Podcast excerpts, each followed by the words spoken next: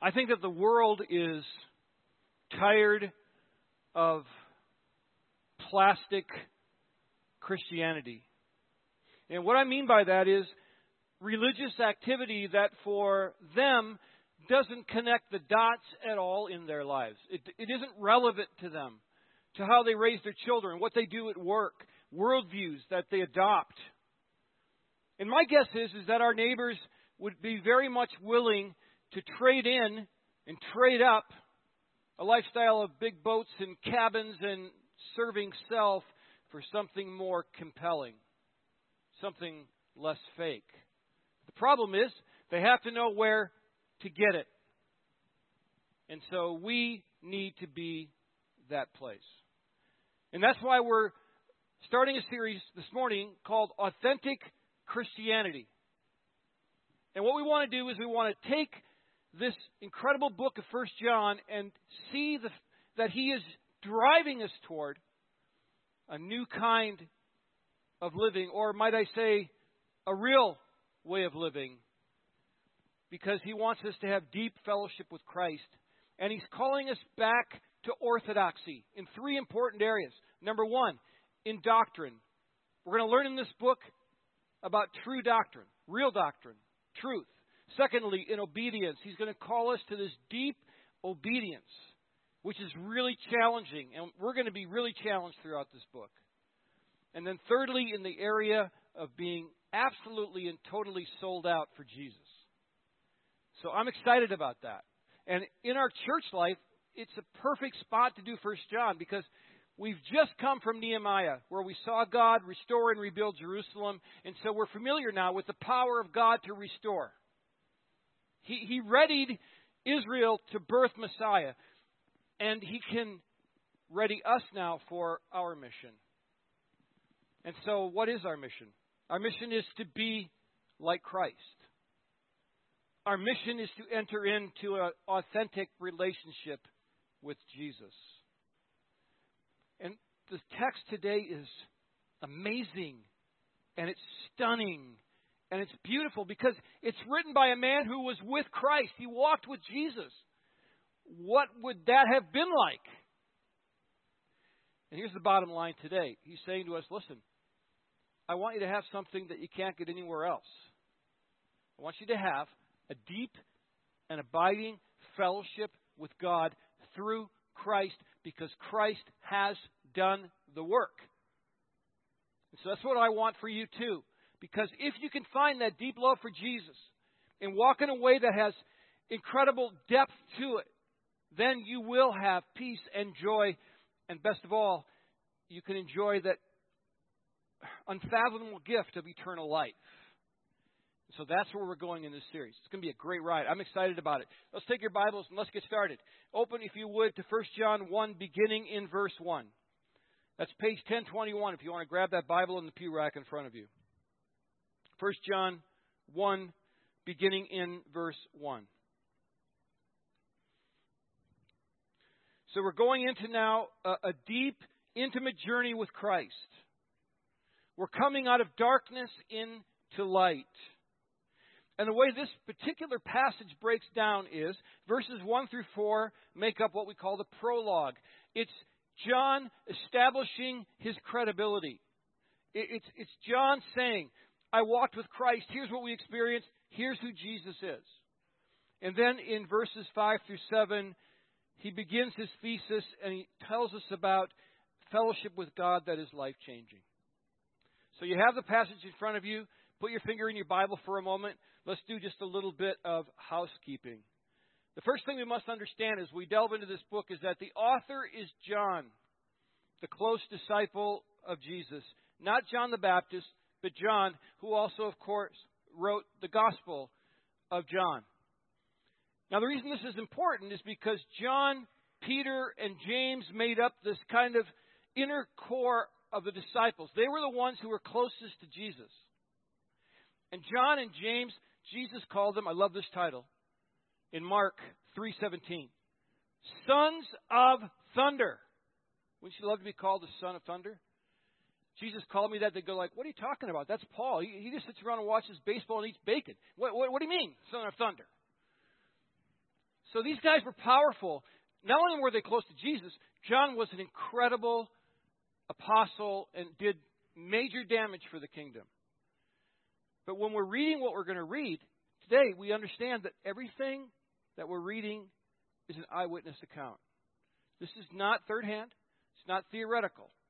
It's, I saw it, and I'm relaying it to you. And that to me is really exciting. You can't get any closer to Christ in, in the way we live today because of our distance from his life on earth than to actually hear firsthand stories from a man who walked with him. That's the beauty of Scripture. So that's who wrote the book. Secondly, it's important to know that the book is written from Ephesus to an audience of believers. So this is the first century. It's probably about 90 to 95 AD. And John is writing to churches in the area. He's writing to believers. He's writing to believers to call them back to orthodoxy, to refute false teachers. And some of these churches are probably the churches that we read about in the book of Revelation. And the false teaching that was going on in this time was something called Gnosticism. That comes from the Greek word gnosis, knowledge, and it asserts that we can find salvation through light that we have in our souls already, and that knowledge is more important than the physical activity of the body. So, for a Gnostic, you could think the right things and do whatever you wanted, and you would still be okay before God. Which, of course, John is saying, no, no, you must repent, you must walk with Christ in order to be saved. But this is what he's refuting in this book. And he's calling his readers back. Now, Ephesus was a, was a huge city. It was the major city in Asia at that time. It was a, it was a bustling city, but it was a city that was bent on idol worship. The, the economy of Ephesus revolved around the making of idols and selling them because it housed this huge temple for the goddess Diana. This was such a huge place that it could accommodate 50,000 people that would come and worship Diana. That's bigger than Target Field. And this is the kind of environment from which John is writing. And he must have been very, very concerned for his sheep. He must have looked around and said, Wow, this is all spinning out of control. Sound familiar at all? But he said, No, I'm going to call my people back. And we're going to find out what it's really like to be a Christian and what it means to be an authentic Christian. And then the third thing I just want to mention to you is that, again, I want you to keep in mind that this is a book based on personal experience. And so we're going to look now at the text, and I want you to keep this point in mind as we read because it even brings the message out in a clear, more direct, and stunning way. So let's look at verses 1 through 4. This is the prologue. This is the part where John is saying, I have credibility. I was with Christ, and by the way, Christ is the answer for you. So, verse 1. That which was from the beginning, which we have heard, which we have seen with our eyes, which we looked upon and have touched with our hands concerning the word of life. The life was made manifest, and we've seen it and testified to it, and proclaimed to you the eternal life, which was with the Father and was made manifest to us. Of course, he's talking about Jesus. That which we have seen and heard, we proclaim also to you, so that you too may have fellowship with us. And indeed, our fellowship is with the Father and with His Son, Jesus Christ. And we are writing these things so that our joy may be made complete. Now, if you're reading this in the first century, you're saying to yourself, wow, this person here, this guy has some credibility in my eyes. And John really stresses that idea of walking with Christ. He's some 60 years now past the death and resurrection of Jesus, and he's saying to you, Jesus is exactly who he claimed to be. In fact, I had a chance to walk with life. I had a chance to walk with eternal life. We touched his hands. We've seen him. We've heard him. So will you please listen to me? Because what I have to say to you is really, really important.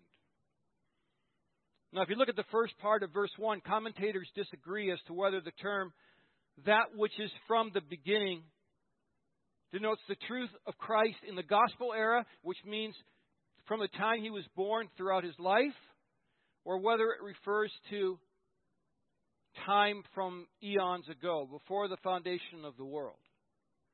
And given the fact that John wrote in his gospel that beautiful passage in John 1 about Christ and about his essence, I think it's clear that he's talking about Jesus who is timeless.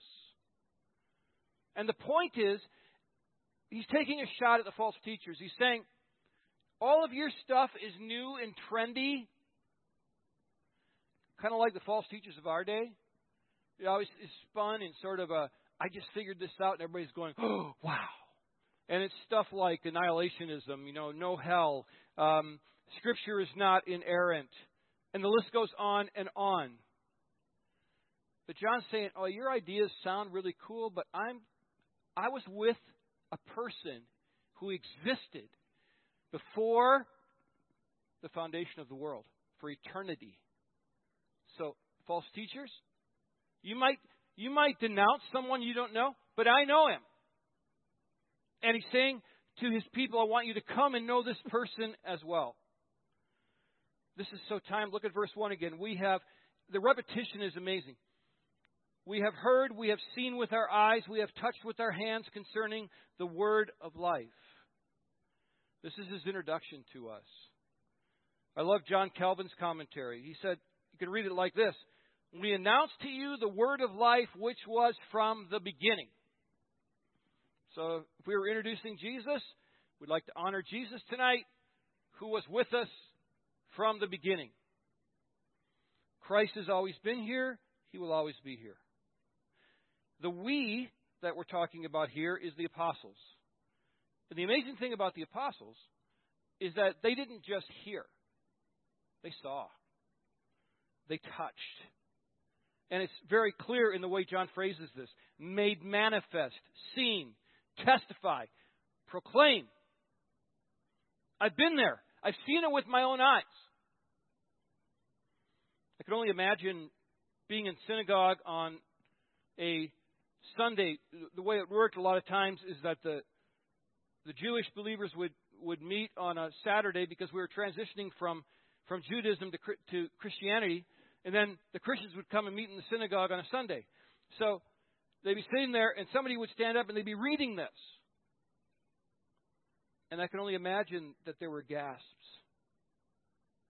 and tears, because John is bringing to life the Jesus that they love so deeply.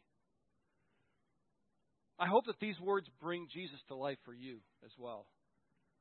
Because I want you to fall more deeply in love with Christ. I don't want you to skate on the surface. I don't want you to play Christianity. And what I mean by authentic is that it's real, it's a part of you, it is worked out in your actions. And Jesus is this person that John was so enamored with. In John's Gospel, chapter 1, 1 through 5, John really writes something that's very close to this. I want to show you this passage again. You know it, but this is same author, different book, same essence. In the beginning was the Word, Jesus, and the Word was with God. The Word was God. He was in the beginning with God. All things were made through him, and without him was not anything made that was made. In him was life, and the life was the light of men. The light shines in the darkness, and the darkness has not overcome it. I mean, you look at the wording. All things were made through him, and without him was not anything made that was made. In him was life John is in love with Jesus. And that is so striking because these guys, I mean, if you had to write a book, they, they saw the transfiguration. Remember that time on the mountain when Jesus previewed his kingdom? They saw that happen. They saw Lazarus raised from the dead. They saw the empty tomb. They, they saw the ascension what a life. and they all paid for it dearly. They all paid with it for it with their lives. But this is what they experienced, and yet here we are, two thousand years later, and yes, it's harder for us to to get a grip on this because of the culture and everything like that. But Jesus, remember what he said to Thomas when Thomas actually believed by touching Jesus? He said, "That's great, but blessed are those who have not seen and believe." And so this is our opportunity to step back into the, the shoes of an apostle who was right there. And John is that person. And he's saying here, Jesus is real. And this actually is a, a little punch at an early form of Gnosticism called Docetism, which claimed that Jesus' body wasn't earth, it wasn't real. It was a celestial thing, which is really odd. But you could claim that if you're after Christ. But John was saying that's crazy because I actually touched him. And he was a real body. So he's an aging apostle. He's in Ephesus. He's writing these things to believers. And if you look at verse 4, this is where he finds his joy. And we are writing these things that, you, that our joy may be complete. He's saying, listen, if you will come into fellowship with Jesus, if you will become a follower of Christ, if you would just walk in the light, our joy would be completed. My life is almost over. He's the last living apostle. And he's, he's crying out to his flock, please come back to what you know to be the truth. Please follow Jesus. And my joy, as I leave this earth, will be made complete. It's like the wish of a dying man. When I lived in Tucson, I had this guy, and he was a. I might have shared this before. If I ever share a story twice, then just come up to me after and say, You're like Uncle Bob. You're sharing stories over and over again. Okay, I'll say if I'll stop. So this guy was a general, and um, he was a the guy who oversaw the, the National Guard base in Tucson. He went to our church there. He's dying of brain cancer. And I got to go read with him while his wife went out and did errands. We had like shifts. We'd go read to him and read the scriptures. And one day he called me over and he goes, Hey, Paul, come here. And I go, Yeah, yeah, Ron. What, what's up? Hey, will you do something for me? And I'm going, Well, yeah, well, uh, well anything. What are you what are you gonna say? Of course. What do you want? I'm thinking I'll go mow the lawn or be glad to, you know, run and get you some medicine or something. And he goes, This year I want you to win one person to Christ and disciple them to maturity. I went, Wow. Yeah, Ron. But the thing that really struck me is you talk about priorities. And that's the same thing with John. He's saying, hey, make my joy complete by being in Christ. And now he's going to give us the how as he moves into his thesis. And this is where the challenge will begin. Because there are things in this book that are very hard to do love, obedience, you name it. But this is the how. And what, it, what his hypothesis is, is this lasting fellowship with God is found in light, capitalized, Jesus. Lasting fellowship with God is found in light. Look at verses 5 through 7. And here he says, if you want to if you want to call yourself a Christian, then you need to be walking in the light. Verse 5 This is the message we have heard from him and proclaim to you that God is light, and in him is no darkness at all. If we say we have fellowship with him while we walk in darkness, we lie and do not practice the truth. But if we walk in the light, as he is in the light, we have fellowship with one another, and the blood of Jesus, his Son, cleanses us from all sin. Now, when John says, heard from him and proclaimed to you, no doubt he's referring to the gospel that Jesus professed to them. And though it's not expressly noted here, John also wrote in his gospel, so many other things happened that I couldn't put it in all the books in the world. And so likely he's just repeating back all of these messages from Christ that he had heard. But what is clear here is that John is saying that a Christian cannot truly claim to follow Jesus when he or she is living in darkness. Verse 6 If we say we have fellowship with him while we walk in darkness, we lie and do not practice the truth. So now, you see, he's getting to the nitty gritty, and here we go. John is going to hold nothing back in this incredible book. So here's, here's what this darkness light thing means. At an intellectual level, it means that darkness is a lack of understanding of who Jesus is and the gospel, and light is a proper understanding of theology and doctrine. But at a spiritual level, it's that darkness stands for impurity and light stands for morality.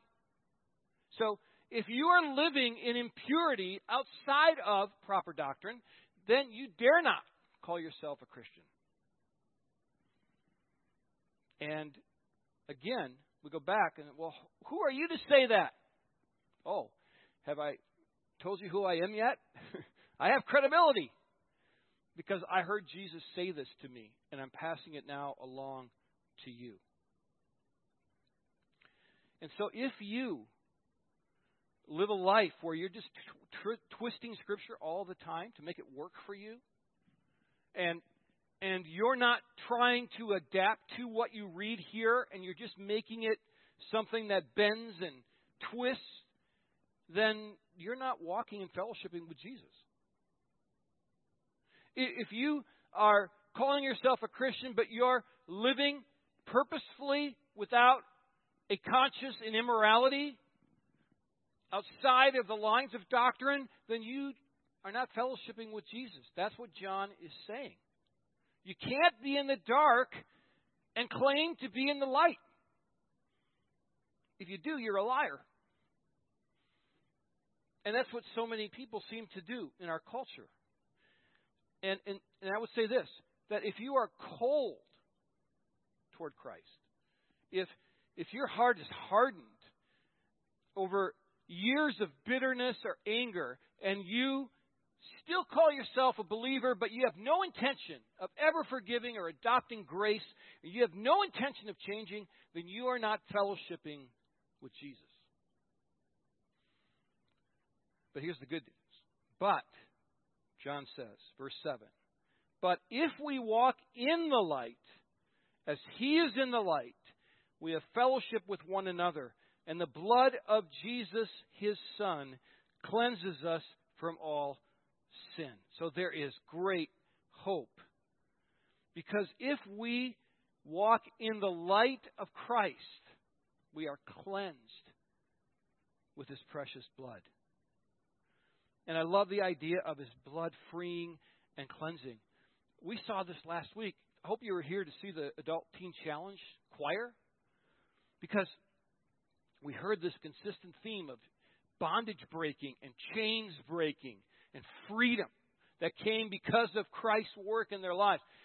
The beautiful thing about the Teen Challenge Choir, I like everyone who's sitting in the first three rows, by the way, but I like them better. Anyway, so, um, because here's the thing they were raw and passionate, and they hadn't learned yet how to be a Christian. You know what I mean? And so, well, man, they kind of worshiped a little bit, kind of crazy there. And wow, that person even, I think he swore. Like, I think he actually swore in church. Like, yeah, because they're they're raw, but the love for Christ just just came off them and lit up our whole church. Did it not? This is authentic Christianity. This is what it means to walk with Jesus. And I want you to notice a, really important nuance here that when when John is talking about walking with Jesus, he's talking about walking in the light rather than according to the light. In the light. If we were walking according to the light, we would have to have sinless perfection. But if we're walking in the light, then we just rest in the power of Christ. Because here's the thing the, the Christian life is a journey that has all kinds of twists and turns. And so if we take this tact that we're going to make ourselves be a good Christian, then we're in for a world of hurt. Because we're going to find that in our own power, we simply can't. And then we're going to try harder. And we're going to realize that we can't. And then we're going to get discouraged. And then we're going to think that we're not doing enough. That will lead to shame and self loathing. And that will lead to bitterness. And we won't be able to give grace to ourselves, which means we won't be able to give grace to others. And then you know what happens? We turn into the very people that the world is rebelling against legalistic Christians that have no grace. Because if you try to do it yourself, this is what's going to happen. But if you simply walk in the light, that means you just ride on the back of Christ and let Him plow through all this nonsense and garbage because you are forgiven and free. And, and I was I was at Plain time. I was sharing this with somebody, sharing the gospel with them, and he looks at me and he goes, "That doesn't sound possible. That sounds really loose, like you can do whatever you want." I said, "No." I said, "It's actually really cool because." It's actually the tightest form of Christianity because when you walk in the light, then you will be saved from Christ, by Christ, from all of that sin and bondage. And so then you can find rest when you're tired and you're you're you don't think you can go another step. You, you, oh man, I can't I can't face another day as a single parent, man. I can't. I can't I can't go to the hospital again to have that treatment. These kids are driving me crazy. I love them but I'd love to give them away for a week, you know, that kind of thing. You can have you can have peace that there's someone beyond yourself that has it all in control. This world needs peace. Christians need peace. I was, I was following Beth Moore this weekend on, on Twitter, and she was upset. And uh, she's so funny because she's she wears her heart on her sleeve. And, and Beth Moore is a great teacher, you know. And she goes, uh, I'm now getting off of social media because everyone on social media is mean. And then the next week, you know, next day she's showing pictures of her puppy, you know, so I don't think she got off of social media. But what she was saying is, if you're walking with Christ, you, you're, you're going to be different, and and peace comes over you, and there's a, a power to live a life that is beyond what you think, and there's joy then that comes. It's not it's not the kind of joy that you walk around. You know, some people have this, like Pastor Neil. He did us all a favor. He took this class when he was a young kid, and he learned every Christian song. I don't know what it was. It was some kind of a song teaching class. So he knows every word to every song that's ever been written. And he walks around the office singing them all the time. So, you know, you're trying to study, and all of a sudden,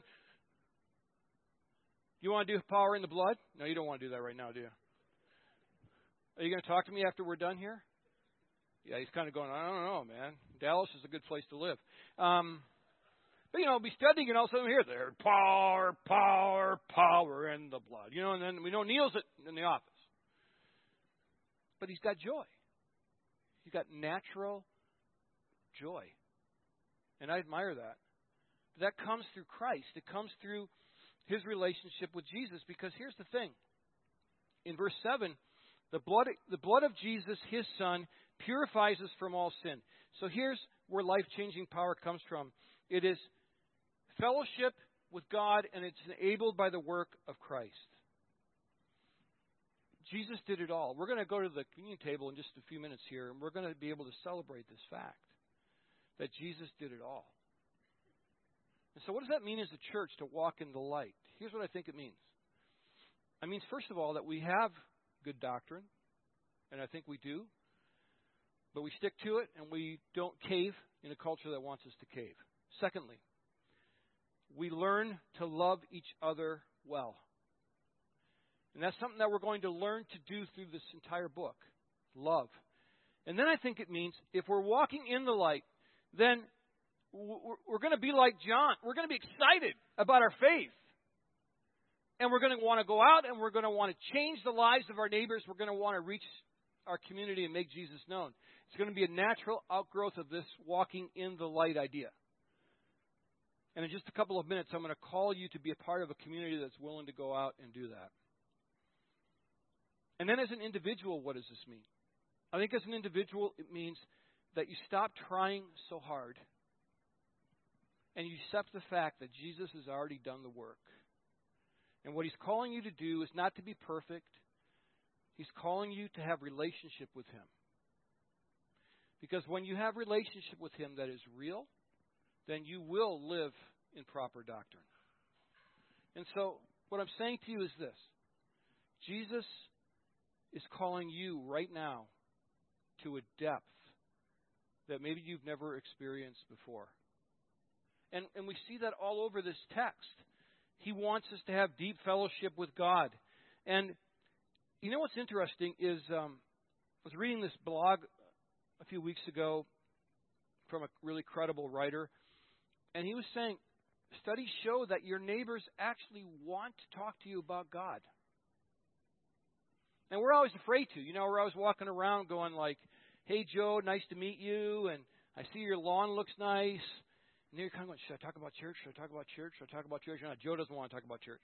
Studies actually show that Joe does want to talk about God in church because they're looking for something more compelling. They're looking for a, a lifestyle that means something. You know, it's it's really great to go to the cabin and have a boat and go to the lake and, and be able to do all the summertime activities. But in the end, people feel empty and they want something more, and we have to be the place for them to get it.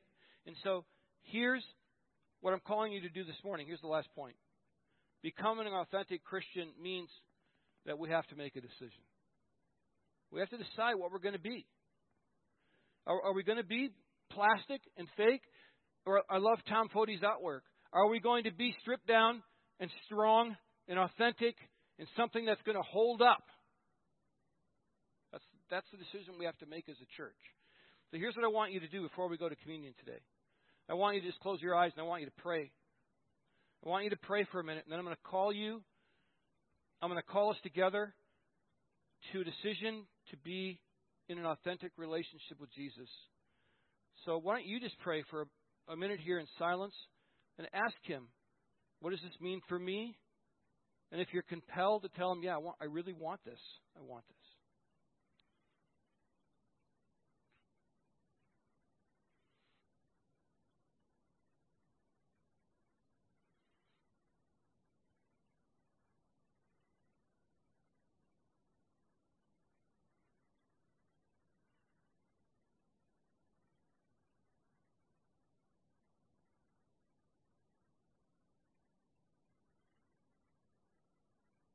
Okay, keep your eyes closed. And we talked before about authentic Christianity for our church would mean coming together and loving each other and going out and making a mark for Jesus. But we need to do that as a team. And if you're willing to, through this book of First John, to give yourself to what God is teaching you, to, to submit to whatever you learn in this book that will enhance our community and that will help us to, to make Jesus known. And if you're willing to go on this journey together with all eyes closed, will you just please stand where you are? As a, as a, as a, a sign of commitment that, yes, I'm all in. I'm here at Ridgewood because we're going to do something. We're going to make something happen. And we're going to be authentic and change the world. And I want to be a part of that. If you're willing to do that, stand where you are.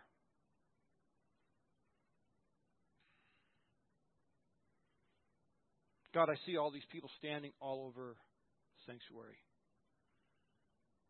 And let this be a marker. At this moment, we are saying we are a team. We want real Christianity.